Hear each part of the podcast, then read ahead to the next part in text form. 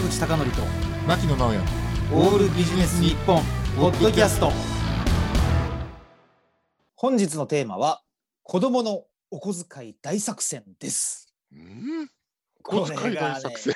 そうなんですよ。実はあのうちの子供は、はい。小学校でいうとまあ中学年ぐらいですね、はいはいはいはい。で子供が幼稚園なんですがうん。この前非常にちょっと面白いあの光景を目にしましてね。はい。あの牧野さんの子供がちょっとね男の子言うか分かりませんけれども、はい。あのどれにしようかな神様の言う通りってあるでしょ、うんあれを弟の幼稚園児の方が言ってたんですよ。はいはいはい。そしたらお兄ちゃんがすかさず止めに入りまして、はい。ね。うん。それは神様の意図が反映することはなく、うん。純粋に算数的な結論が導かれるだけだから、やるだけ意味がないって言って、で、その後に、神様の言う通りって何文字か知ってるから10文字だぞと。で、どれにしようかな8文字で合計18文字だから、数え始めた瞬間に決まってるから、そういうことやって意味がないってすごい強弁してたんですよ。うちの子供が。ちなみに、中学年ですから、まあ3年生なんですけどね。うん。もう、それ坂口これは、ね。さんが言ったんじゃないの？それは。いやいや、俺絶対言って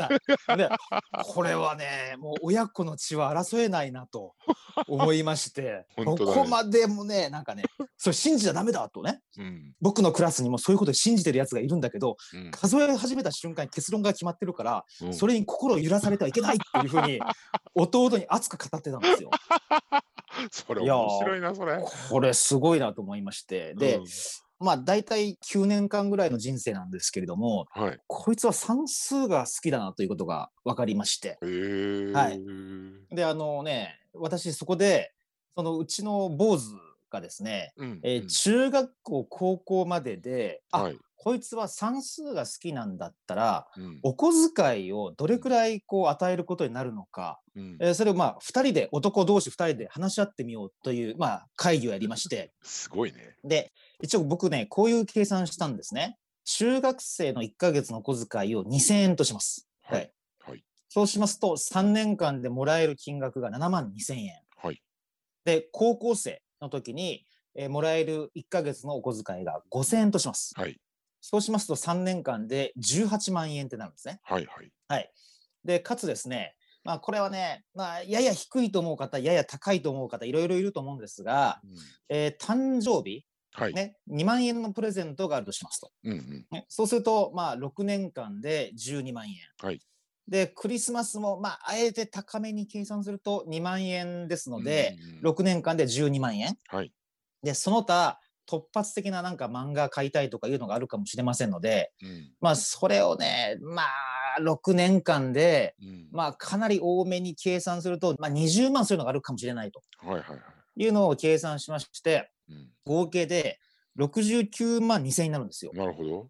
ね、まあ、繰り返し、これが高いと思う人、低いと思う人、いろいろいらっしゃるんでしょうけど、中学校、高校で69万2000円相当のお小遣いだとか、うん。プレゼントが発生するということになると。うん。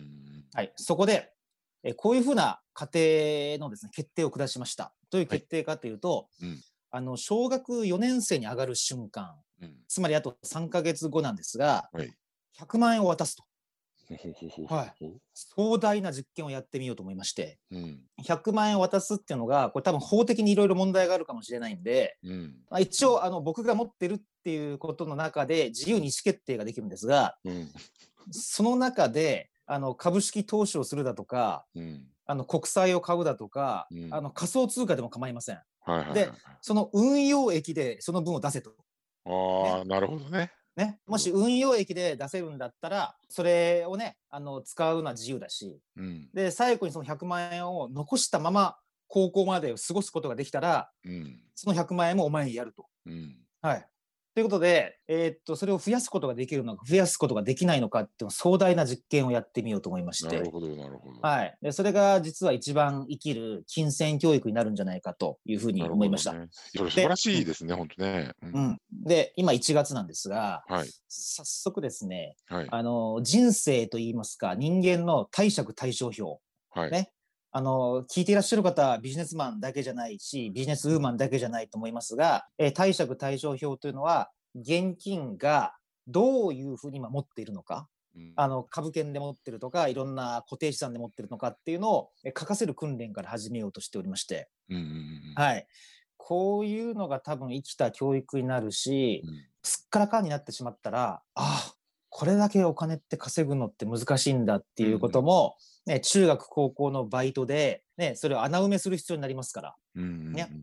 まあ、それも生きた教育になるんじゃないかななんて思いまして、ね。えーっと小学今ね3年生なんですけどお小遣い大作戦ということで壮大なちょっと実験を9歳児にかけてみようと。なるほどなあ。あの、はい村上ファンドでね、あの、はいすごく一世を風靡した、あの、うん村上さんも同じようなあれで、大学卒業までになんか1億稼いだとかっていう逸話がありますよね。最初にね、あのうん村上さんの場合は富士通の株式に突っ込んで、うん。ね、ちょうど上がり基調だったから、はい。なんとか、ね、勝ち馬に乗れたって話なさってましたけどね。うんいや、だからすごいですね。あの、もしかするとね、あの、お父さんより稼いでくれるかもしれないです、ね。もちろんもちろんです 本当にね。はい、それを期待して大学卒業時にはその元手に会社を設立するまで行ったら面白いなあなんて思いました。はいということで本日のテーマは子供のお小遣い大作戦でした。